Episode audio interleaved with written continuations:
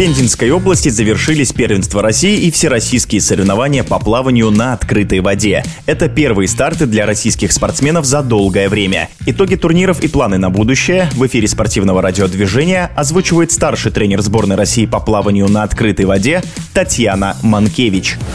Старт проходил на водоеме поселка Засечной Пензенской области. До этого два года подряд, в 2020 и 2021 году, на этом месте проходили Кубки России на дистанциях 5 километров. То есть нам эта трасса и место знакомо. По погоде сразу хочу сказать, погода была изменчивая. Больше, конечно, повезло более взрослым ребятам. И дистанция 10 километров у юниоров выдалась более солнечная, более теплая и вода, и температура воздуха. Поэтому им было немного немножко легче.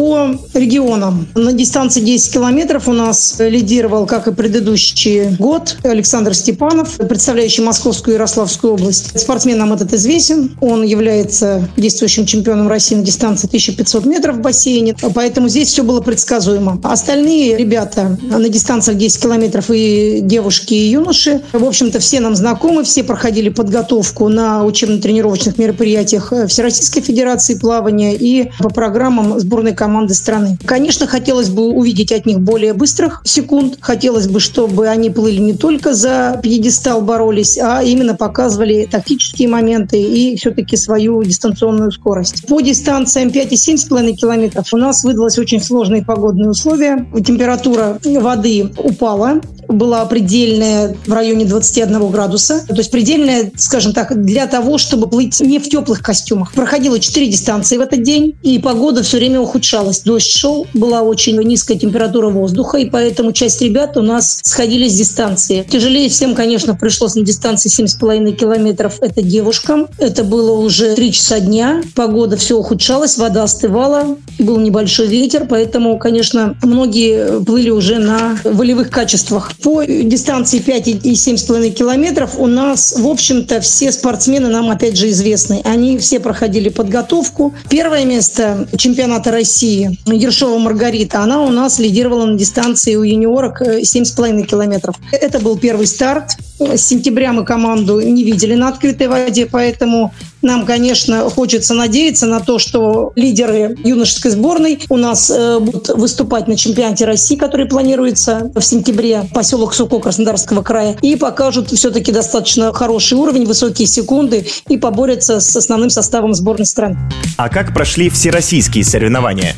Заявлено на всероссийские соревнования по плаванию было очень большое количество участников. У мужчин у нас на старт вышло в итоге 56 человек из 67 заявленных. У женщин вышло на старт 25 человек э, из 30, по-моему, 4 заявленных. То есть ожидалось больше 100 участников. Были все лидеры, кроме у женщин не участвовала с Липецкой области Валерия Ермакова, которая начала уже подготовку на сборе основного состава сборной команды России в Волгограде. У девушек, опять же, с большим преимуществом, Яна Курцева лидировала, выиграла полторы минуты у второго места. У мужчин все немножко по-другому прошло. Были все лидеры, но удивительно, что упустили спортсмена, которого, скажем так, не ставили фаворитом. Долгова Кирилла.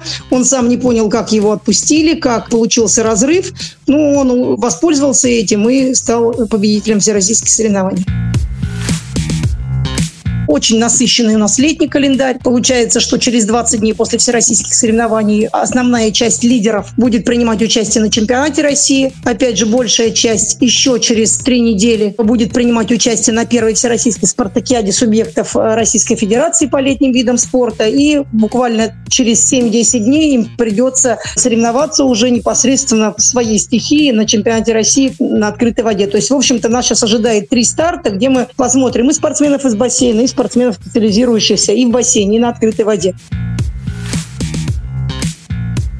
следуя плану руководства, у нас на 22 год были грандиозные изменения. Это в том числе участие в этапах Кубка Европы, Кубка мира на открытой воде для того, чтобы увеличить соревновательную практику наших спортсменов. В связи с тем, что у нас вот такие изменения политические в мире произошли, наши планы, скажем так, изменились. Мы не можем выехать и участвовать, нас не допускают. Очень сложно каким-то образом организовать и сборы, в том числе и соревнования для наших спортсменов за рубежом. Но мы не опускаем руки.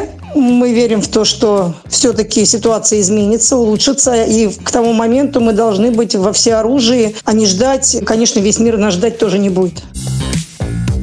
У нас создана группа в WhatsApp, где мы ставим в известность об изменившихся каких-то планах. Плюс с января месяца мы проводим тестирование сборной команды страны. Уже мы прошли пять этапов тестирования. Мы смотрим как бы текущую готовность спортсменов, начиная с января, вот заканчивая маем месяцем. Большую часть мы сейчас находимся на учебно-тренировочной базе Всероссийской Федерации плавания в городе Волгограде, так как здесь мы можем привлечь спортсменов резервных составов, спортсменов, которые которые пока еще не входят в списки сборной команды России, но как бы наш ближайший резерв.